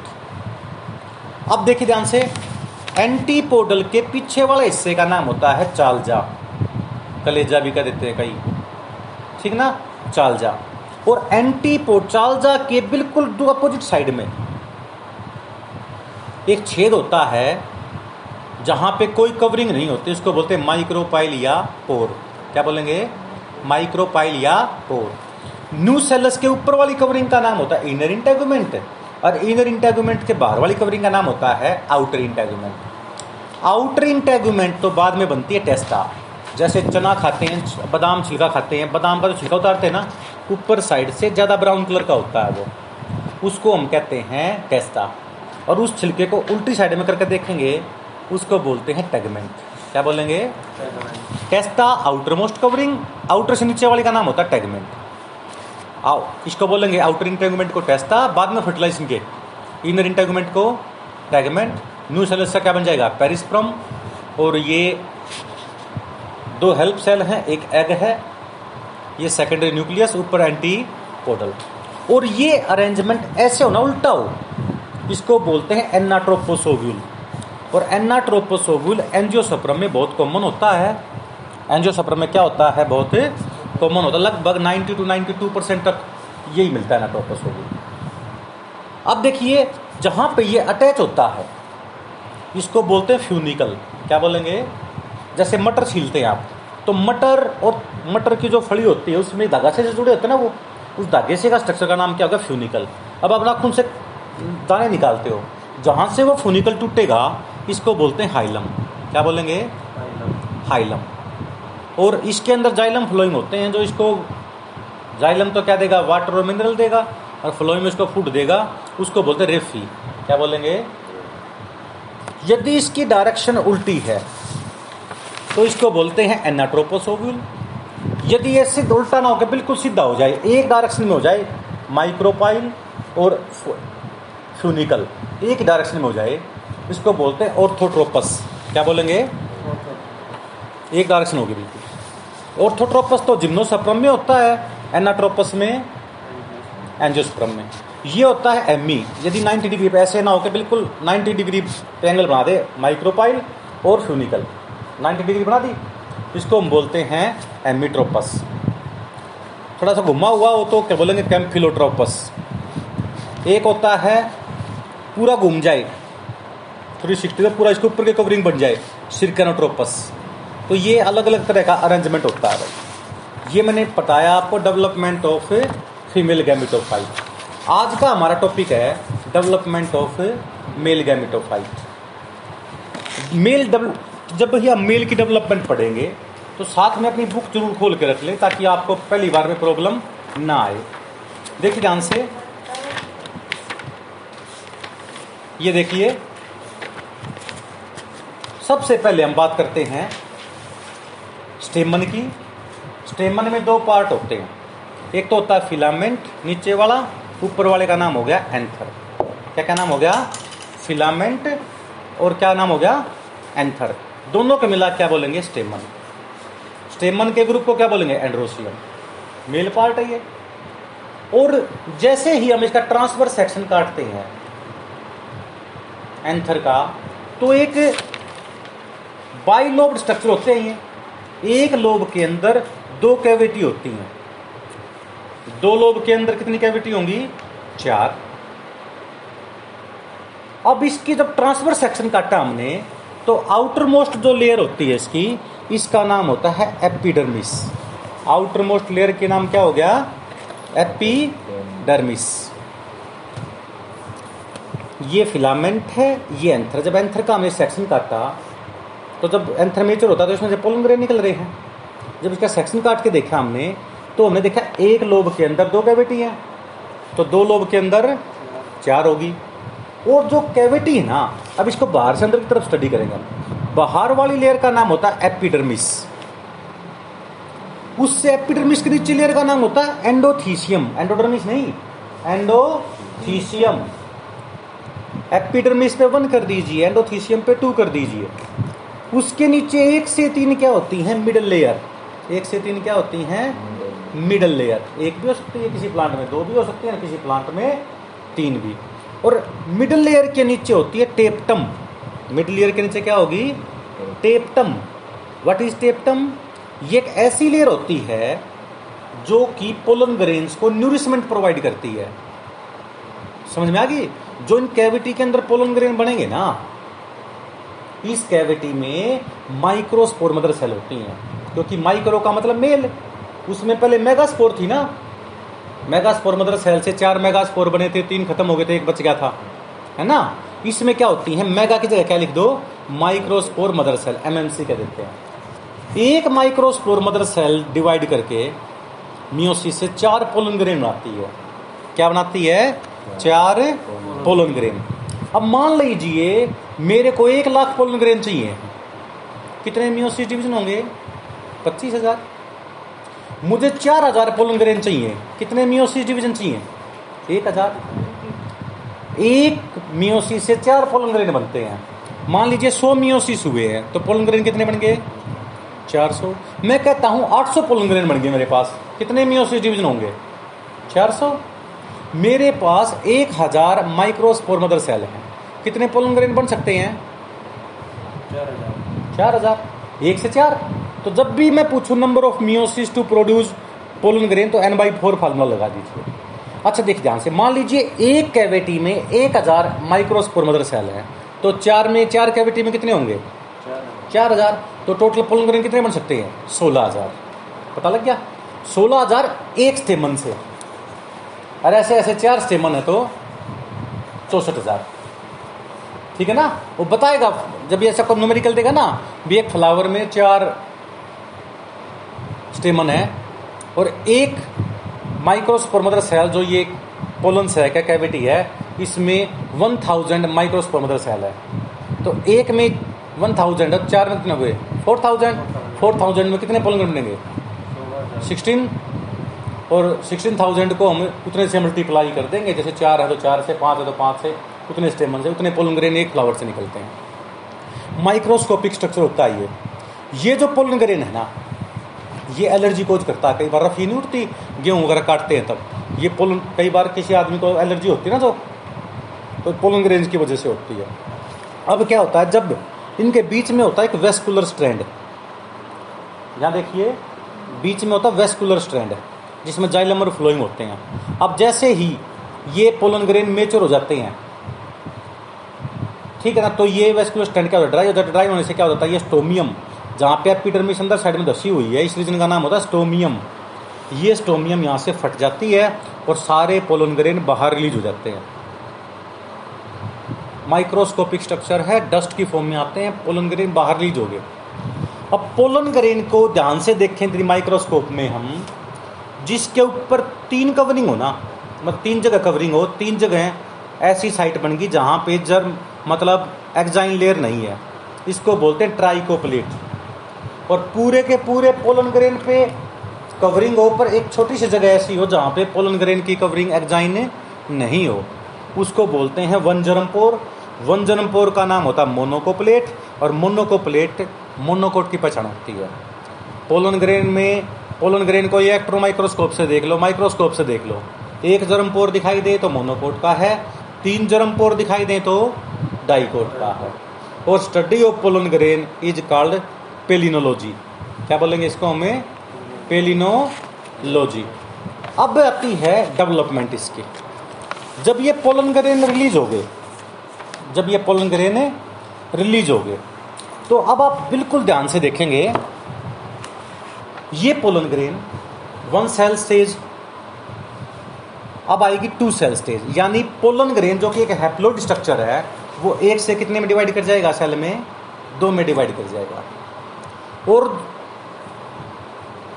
जो ये स्टेमन और कार्पल है ना, स्टेमन से पोलन ग्रेन ट्रांसफर हो जाना कार्पल के ऊपर, यानी transfer of pollen grain from anther to stigma of the carpel is called pollination. क्या बोलते हैं इसको हमें? सेम प्लांट में हो तो सेल्फ पोलिनेशन, सेम फ्लावर में हो autogamy, different flower but same plant geitonogamy, और दूसरे प्लांट में ही हो जाए तो क्रॉस पोलिनेशन। ठीक है ना, वो हम पोलिनेशन का टॉपिक आगे पढ़ेंगे।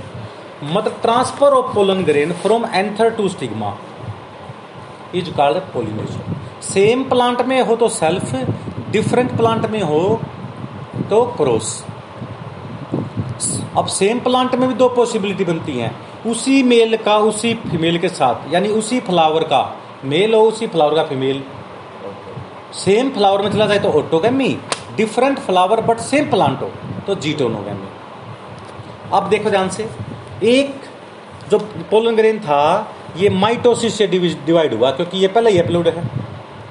मियोसिस से होगा तो एन बाई टू थोड़ी ना बनेंगे क्रोमोसोम, तो माइटोसिस से डिवाइड किया, एक तो स्मॉल सेल बन गई, एक क्या बन गई? Large cell. एक क्या बन गई भाई? Large cell. स्मॉल सेल का नाम हो गया जनरेटिव सेल। जनरेटिव, इससे नेक्स्ट जनरेशन बननी है, जनरेटिव। लार्ज सेल का मतलब होगा वेजिटेटिव सेल, इससे कुछ नहीं बनना है, ये केवल हेल्पफुल रहेगी, आप भी बताएंगे आगे। नेक्स्ट जो स्मॉल सेल है वो तो एज इट इज रही और लार्ज सेल एक ट्यूब की फॉर्म में बदलने लग गई, इसको बोलते हैं pollen tube. Large cell vegetative cell एक ट्यूब में बदल जाती है। पेपर में आता है नीट में कई बार कि जो पोलन ग्रेन्स की ट्यूब जनरेट होती है वो कौन सी सेल से बनती है? वेजिटेटिव सेल से। वेजिटेटिव सेल का न्यूक्लियस पोलन ट्यूब का न्यूक्लियस बन जाता है। ये होती है टू सेल स्टेज। और पोलिनेशन हमेशा टू सेल स्टेज में होता है, वन सेल स्टेज में नहीं होता। Transfer of pollen grain from anther to stigma of the carpel is called pollination. It occur in two cell stage. One cell is called generative, large cell is called vegetative. They remain intact with each other, जुड़े रहते हैं. This is called two cell stage. अब जो somatic cell है या sorry sorry जो large cell है या वेजिटेटिव सेल है वो पोलन ट्यूब बना देती है. और पोलन ट्यूब का बनना, the formation of pollen tube in gymnosperm and angiosperm is called siphonogamy. क्या बोलेंगे इसको हमें? साइफोनोगेमी. पोलन ट्यूब का बनना क्या बोलते हैं इसको हमें? साइफोनोगेमी. ठीक है ना.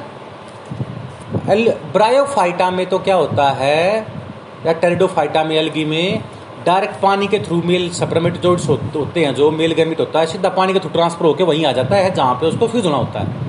ऐसी टर्म को बोलते हैं जूडियोगेमी. जूडियोगेमी. जहां पोलन ट्यूब बने इसका नाम होता है साइफोनोगेमी. साइफोनोगेमी किसमें बना है? सिर्फ जिम्नोस्पर्म और एंजियोस्पर्म में क्या होता है? पोलन ट्यूब बनती है. पोलन ट्यूब का बनना साइफोनोगेमी कहलाता है. अब जो ट्यूब सेल के अंदर सबसे आगे न्यूक्लियस होता है वो ट्यूब न्यूक्लियस होता है. और पेपर में ये आता है ट्यूब न्यूक्लियस किस सेल से ओरिजिनेट होता है? वेजिटेटिव या लार्ज सेल जो होती है ना, उसके न्यूक्लियस को बाद में हम क्या कह देते हैं? ट्यूब न्यूक्लियस कह देते हैं. अब जो ये स्मॉल सेल बच गई थी ऊपर, जनरेटिव सेल बच गई थी, इसका न्यूक्लियस भी माइटोसिस से डिवाइड होके दो न्यूक्लियस बना देता है. और जो ये दो न्यूक्लियस बने ना जनरेटिव सेल के न्यूक्लियस से, स्मॉल सेल के न्यूक्लियस से, इनको हम बोलते हैं टू मेल गैमेट. क्या बोलेंगे?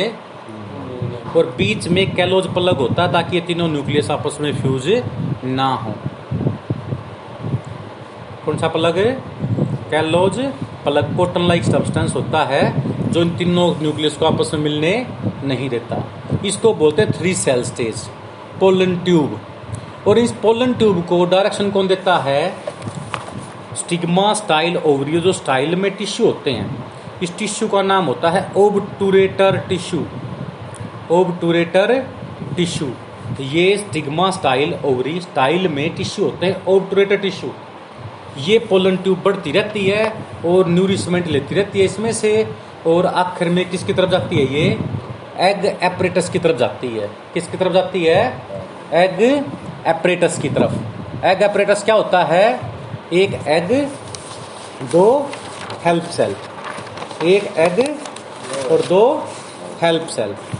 अब ये जो एक एग है, दो हेल्प सेल है, इन तीनों को मिला क्या बोलेंगे? Egg apparatus. इसमें से केमिकल निकलता है calcium boron inositol sugar complex, जो पोलन ट्यूब को अपनी तरफ क्या करता है? अट्रैक्ट करता है. मोस्टली पोलन ट्यूब जो है ये ये पोलन ट्यूब पोर के थ्रू अंदर जाती है. इसको पोरोगेमी कहते हैं. क्या कहते हैं इसको हमें? पोरोगेमी. पर देखिए उससे पहले थोड़ा सा बताऊंगा मैं. Study of pollen grain is called palynology. Study of pollen grain is called palynology. Sporoderm covering of pollen grain को बोलते हैं स्पोरोड्रम. पेपर में आती है ये. Covering of pollen grain is called sporoderm. ये एक तो लेयर होती है इसकी एग्जाइन, दूसरी कौन सी होती है? इंटाइन.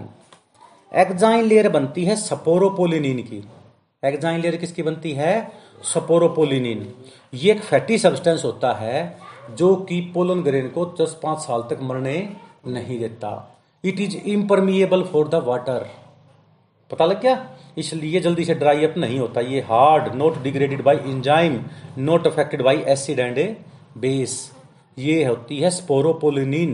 स्पोरोपोलिनिन प्रोटीन नहीं है, एक फैटी एसिड सब्सटेंस है. इनर मोस्ट लेयर होती है इसकी एग्जाइन से नीचे इंटाइन.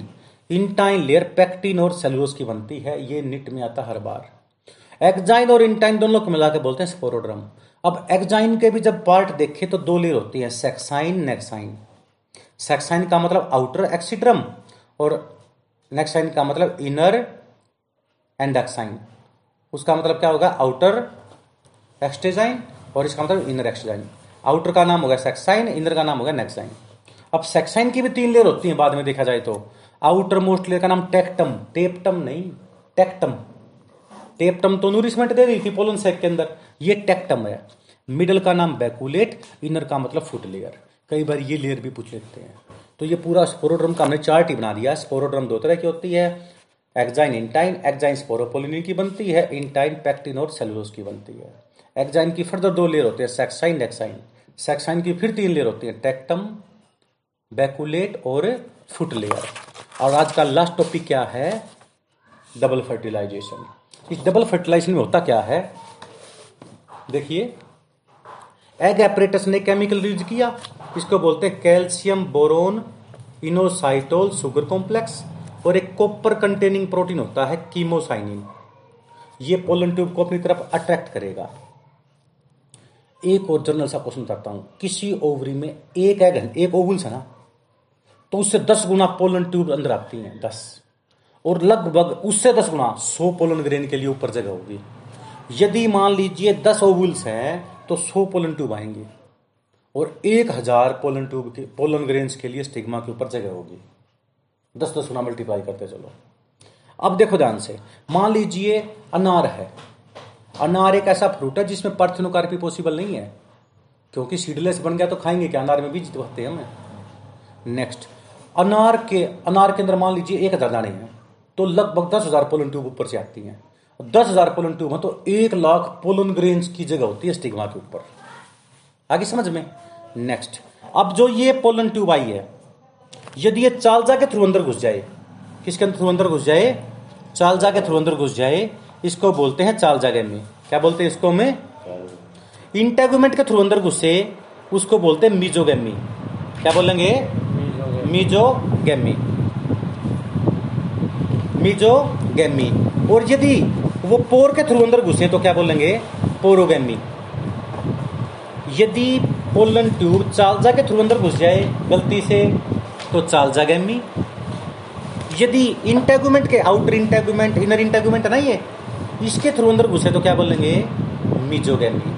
और यदि पोर के थ्रू अंदर घुसे तो क्या बोलेंगे, पोरोगेमी। अब देखिए चालजागेमी चालजा के थ्रू अंदर घुसे, पोरोगेमी माइक्रोपाइल या पोर के थ्रू घुसे। मोस्ट कॉमन कौन सा होता है, पोरोगेमी होता है।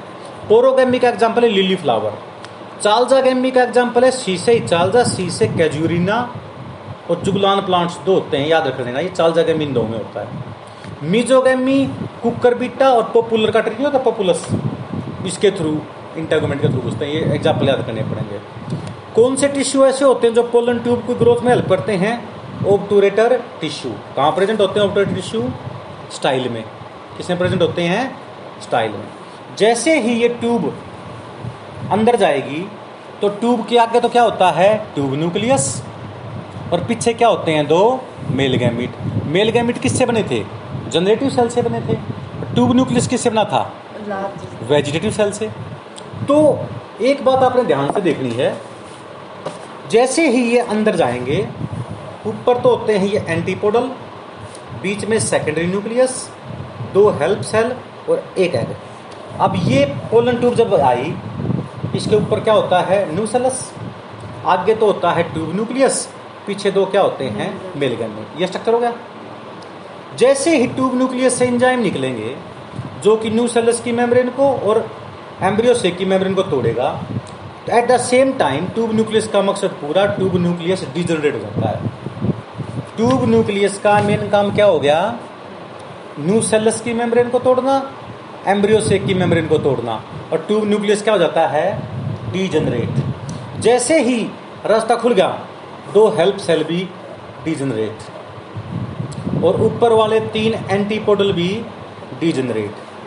कौन कौन सी सेल डीजनरेट होती हैं, तीन और दो पाँच और एक छः डीजनरेट हो जाती हैं।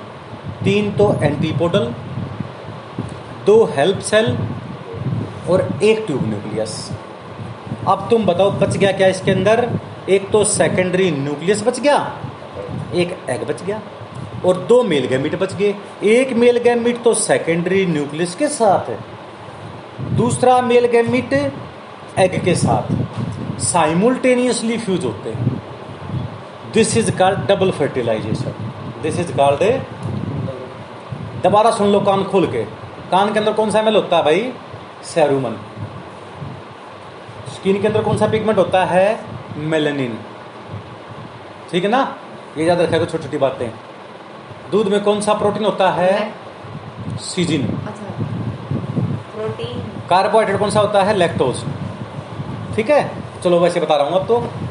जैसे ही ट्यूब न्यूक्लियस, ये ट्यूब पोलन ट्यूब पोरोगेमी के थ्रू अंदर आती है, किसी के थ्रू, चालजा के थ्रू आए या इंटरगमेंट थ्रू आए तो मिजोगेमी। तो सेम टाइम पे ट्यूब न्यूक्लियस का जो न्यूक्लियस ऐसा एंजाइम बनाएगा जो कि न्यूसेलस को और एम्ब्रियो से की मेम्ब्रेन को तोड़ देगा। जैसे ही तोड़ेगा तीन चीज़ गायब हो जाती हैं। नंबर एक ट्यूब न्यूक्लियस, नंबर दो हेल्प सेल, और नंबर तीन तीन एंटीपोडल सेल। कितनी सेल डिजनेट होगी? तीन और दो पाँच, एक ट्यूब, तो कितनी होगी? छः। जैसे ही छः डिजनेट हो गए, बच गया क्या? एक तो सेकेंडरी न्यूक्लियस बच गया जिसको पोलर न्यूक्लियर कहते हैं, जो पहले से डिप्लॉयड है। एक बच गया एग, जो पहले से क्या है? एप्लॉयड है। और एक मेल गैमेट तो सेकेंडरी न्यूक्लियस के साथ फ्यूज हो गया, एक फ्यूज हो गया एग के साथ। अब तुम बताओ फर्टिलाइजेशन से पहले एम्ब्रियो में कितने न्यूक्लियस थे? आठ थे। सेवन सेल्ड एट न्यूक्लियस थे बोलते थे ना। और फर्टिलाइजेशन के बाद कितने बच गए? तीन और दो पाँच। How many nucleus are involved in double fertilization? पाँच। पोलर न्यूक्लियाई में दो होते हैं, एक मेल गैमेट आया, कितने हो गए? तीन। एक एग होता है, एक मेल गैमेट फ्यूज हुआ, कितने हो गए? तीन और दो पाँच। अब बिल्कुल लास्ट टॉपिक हमारा, एक तो बच गया एग जो पहले से ही एप्लॉयड है, एक मेल गैमेट यहाँ फ्यूज हो गया। Fusion of male gamete with the egg to form a zygote diploid structure. Zygote से बनेगा एम्ब्रियो। क्या बनेगा? एग से क्या बनता है? जाइगोट। जाइगोट किससे बदल जाएगा? एम्ब्रियो। एम्ब्रियो का वो पोर्शन जो जमीन के ऊपर रहे उगते हुए, इपिकोटाइल, और जो जमीन के नीचे रहे तो क्या बोलेंगे? आइपोकोटाइल। अबो ग्राउंड पोर्शन का बोलेंगे epicotyl, below ground portion is called hypocotyl. ध्यान से देखिए, इपिकोटाइल वाला पोर्शन बनाएगा पलम्यूल। क्या बनाएगा? पलम्यूल। और पलम्यूल से बाद में क्या बनता है? सूट बनेगा। पलम्यूल से क्या बनेगा? सूट। और सूट की टिप का नाम होता है सिलोपटाइल। सूट की टिप का नाम क्या हो गया? सिलोपटाइल। अब हाइपोकोटाइल में आ जाए। हाइपोकोटाइल वाला पोर्शन का नाम होता है रेडिकल। रेडिकल क्या बनाएगा? रूट्स बनाएगा। और रूट की टिप का नाम होगा सिलोराइजा। सिलोपटाइल और सिलोराइजा। सिलोपटाइल तो होगा टिप ऑफ सूट, सिलोराइजा होगा टिप ऑफ रूट। इसमें मेरिस्टेमेटिक टिश्यू होते हैं जो डिवाइड करते हैं। तो ये एग के साथ मेल गैमेट फ्यूज हुआ, उसने क्या बनाया भाई? जाइगोट। इस फ्यूजन का नाम होता है ट्रू फ्यूजन, सिनगेमी या generative fertilisation. Why it is called generative? It form next generation. It form next generation. इससे क्या बनती है? नेक्स्ट जनरेशन बनेगी। अब आ जाओ दूसरी साइड में, fusion of second male gamete with the secondary nucleus. Secondary nucleus पहले ही क्या है? हैप्लॉइड है या डिप्लॉइड है? डिप्लॉइड है। एग तो हैप्लॉइड था। सेकेंडरी न्यूक्लियस या पोलर न्यूक्लियाई क्या बोलते हैं? डिप्लॉइड है ना। तो एक एग, एक मेल गैमेट यहाँ पे फ्यूज हो गया, तो टू एन प्लस एन कितना हो गया? Three N. इसको बोलते हैं वेजिटेटिव फर्टिलाइजेशन या ट्रिपल फ्यूजन। ये ट्रू फ्यूजन था, ये क्या है? Triple fusion. ट्रिपल का मतलब दो, टू एन तो सेकेंडरी न्यूक्लियस के, एक एन मेल गैमेट का। कितने हो गए? टू प्लस वन कितने हो गए? Three N. इसको बोलेंगे primary endosperm nucleus. Primary endosperm nucleus से बनता है एंडोस्पर्म, और एंडोस्पर्म का मेन काम क्या होता है? Store the food. Store the food. तो डबल फर्टिलाइजेशन एंजियोस्पर्म की मेन करैक्टरिस्टिक्स फीचर्स है। Endosperm of gymnosperm is haploid and endosperm of angiosperm is triploid, क्योंकि ये फर्टिलाइजेशन के बाद बनता है और जिम्नोस्पर्म में फर्टिलाइजेशन से पहले ही बनता है। समझ में आ गई बात ये? नेक्स्ट, डबल फर्टिलाइजेशन में दो तरह के फ्यूजन होते हैं, ट्रिपल फ्यूजन या ट्रू फ्यूजन। ट्रिपल फ्यूजन तो होता है सेकेंडरी न्यूक्लियस का मेल के साथ, और ट्रू फ्यूजन होता है एग का मेल गैमेट के साथ। मेल गैमेट किससे बने थे? जनरेटिव सेल से।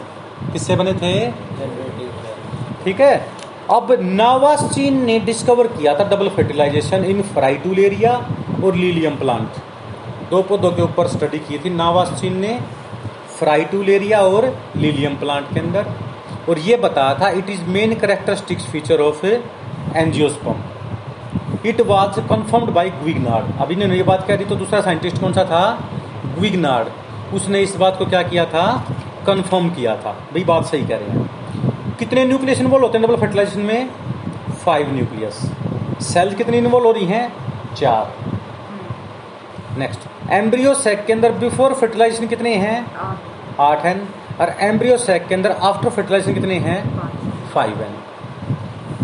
समझ में आ गई बात? ये तो आपको ये टॉपिक बार बार पढ़ने हैं। अब हम क्वेश्चन करवाते हैं दो तीन। देखिए, how many mitosis division are required to produce एक सौ अट्ठाईस सेल। अब आपको पता है माइटोसिस डिवीजन, माइटोसिस से कितने बनते हैं? एक से कितने बनते हैं? दो बनते हैं। ये डिप्लॉइड है तो ये भी सारे क्या बनेंगे? डिप्लॉइड।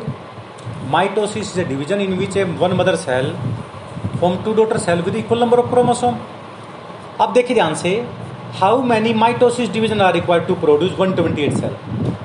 इसके लिए हम क्या करेंगे, एक टेबल बना लेंगे। यहाँ पे लिख लेंगे नंबर ऑफ डिवीजन और यहाँ पे लिख लेंगे नंबर ऑफ सेल्स।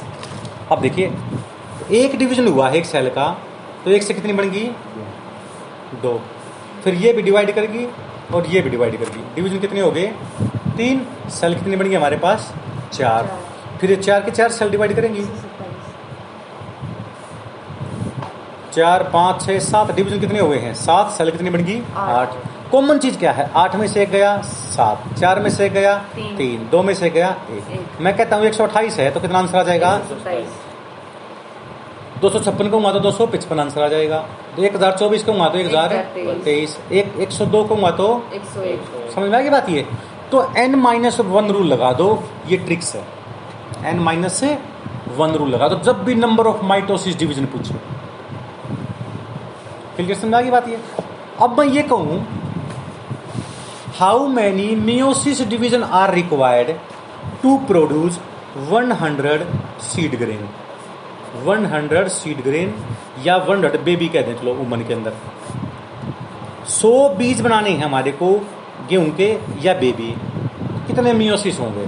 तो सीधी सी बात है, सौ तो हमारे को क्या चाहिएंगे? एग चाहिएंगे। और सौ ही क्या चाहिएंगे हमारे को? पोलन ग्रेन चाहिएंगे, है ना। यानी सौ तो हमारे को फीमेल गैमेट चाहिएंगे और सौ ही हमारे को क्या चाहिएंगे? Male gamete चाहिएंगे। चलिए, तभी तो सौ जाइगोट बनेंगे। सौ जाइगोट से सौ सीड बनेंगे। अब एग के लिए रूल क्या लगा था? एन, क्योंकि एक मियोसिस से एक एग बनता है। और पोलन ग्रेन कितने बनता है? N by four. तो रूल क्या हो गया? N plus N by four. तो सौ प्लस सौ बटे चार कर देंगे हम तो क्या आ जाएगा? पच्चीस। तो हंड्रेड प्लस पच्चीस कितना हो गया? फार्मूला क्या? अब मैं कहता हूँ, how many meiosis division are required to produce एक हज़ार सीड्स ग्रेन इन वीट। बारह सौ पचास आंसर आ जाएगा सीधा, क्योंकि सौ एक हज़ार बनाने रूल कौन सा लगा दिया हमने? N plus N by four का लगा दिया ना रूल, सीधा लग जाएगा। मान लीजिए मैं कहता हूँ वन थाउजेंड पे एग तो वन थाउजेंड आंसर। मैं कहता हूँ वन थाउजेंड मेल गैमेट तो वन थाउजेंड बाई फोर कितना आ जाएगा? Two fifty. और दोनों को जोड़ दो, बारह सौ पचास आंसर। अब तुम बताओगे देख देख के इसमें। If root cell of a plant having twenty chromosome. Root cell में कितने क्रोमोसोम है भाई? ट्वेंटी क्रोमोसोम है। Then how many chromosome will present in stem cell. Root भी डिप्लॉयड होती है। रूट क्या होती है? डिप्लॉयड। और two N is equal to twenty chromosome है तो एन में कितने होंगे?